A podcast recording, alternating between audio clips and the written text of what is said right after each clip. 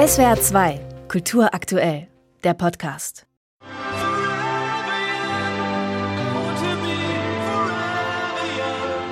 Titel und Song reißen uns zurück in die 80er Jahre. Jedenfalls jene von uns, die sich daran noch erinnern können. Nach einem legendären Spruch des österreichischen Sängers Falco haben die allerdings die 80er Jahre überhaupt nicht erlebt. Die Regisseurin Valeria Bruni Tedeschi, inzwischen eine sehr bekannte Filmschauspielerin, war damals als Schauspielschülerin Teil der École des Amandiers am Nationaltheater von Nanterre-en-Mondier, das damals vom legendären Theater- und Opernregisseur Patrice Chéreau geleitet wurde.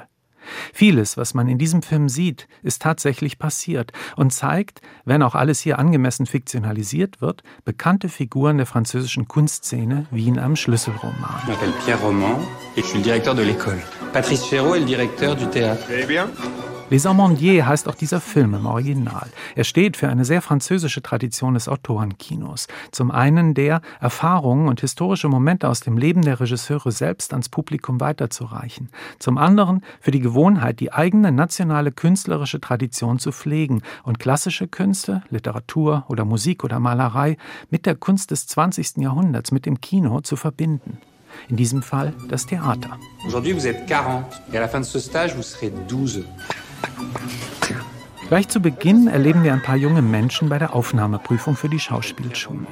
Die nun folgende Geschichte basiert im Kern auf dem wiederkehrenden und offen gesagt ein wenig klischeehaften Muster, das spätestens seit Fame ein eigenes Genre bildet. Eine Gruppe von jungen, ambitionierten Menschen will auf einer renommierten Kunstschule aufgenommen werden. Während des harten Aufnahmeprozesses und der noch härteren Ausbildung durchleben die Jugendlichen in dem geschlossenen Raum der Schule höchst intensiv und leidenschaftlich alle Arten von beruflichen, amorösen und existenziellen Krisen, Sehnsüchten und Erfolgen. Bruni Tedeschi tut allerdings noch mehr. Die Regisseurin verortet ihre eigene autobiografische Geschichte und die der Theatertruppe mit der der 80er Jahre, dem postmodernen Umbruch der Moderne, der sich vor allem durch Erklärungen des Endes auszeichnete. Das Ende der großen Erzählungen, das Ende der Utopien, das Ende des Wachstums, das Ende der Geschichte. No Future.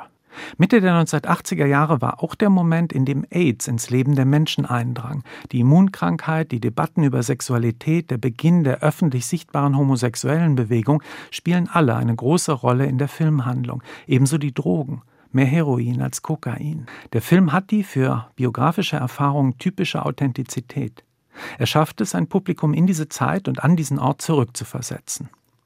Hochinteressant für Theaterfans ist auch nicht zuletzt die Darstellung des Theaterrevolutionärs Patrice Chéreau. Wir erleben hier Szenen der Arbeit mit Pierre Boulez an seinen berühmten Inszenierungen von Bernard-Marie Coltès und von Tschechows Platonow, einem Stück über das Ende der Jugend. Die junge Schauspielertruppe wird mit den hohen Anforderungen eines Regisseurs konfrontiert, der alle Schauspieler, vom Hauptdarsteller bis zum Nebendarsteller, als Hauptakteure betrachtet.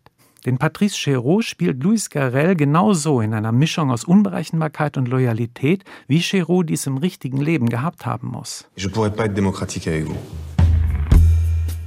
Dies ist ein Film voller Charme und Leidenschaft. In einem gewissen Sinn widerlegt die Regisseurin selbst die ganzen oben genannten 80er Jahre typischen Enderklärungen. Valeria Bruni Tedeschi erzählt hier nämlich eine ganz universale, klassische, große Geschichte. Sie handelt von den Träumen und Visionen aller Künstler dieser Erde, zu allen Zeiten. Eine Geschichte von sehr viel Liebe, sehr viel Sensibilität und sehr viel Kraft. SWR 2 Kultur aktuell. Überall, wo es Podcasts gibt.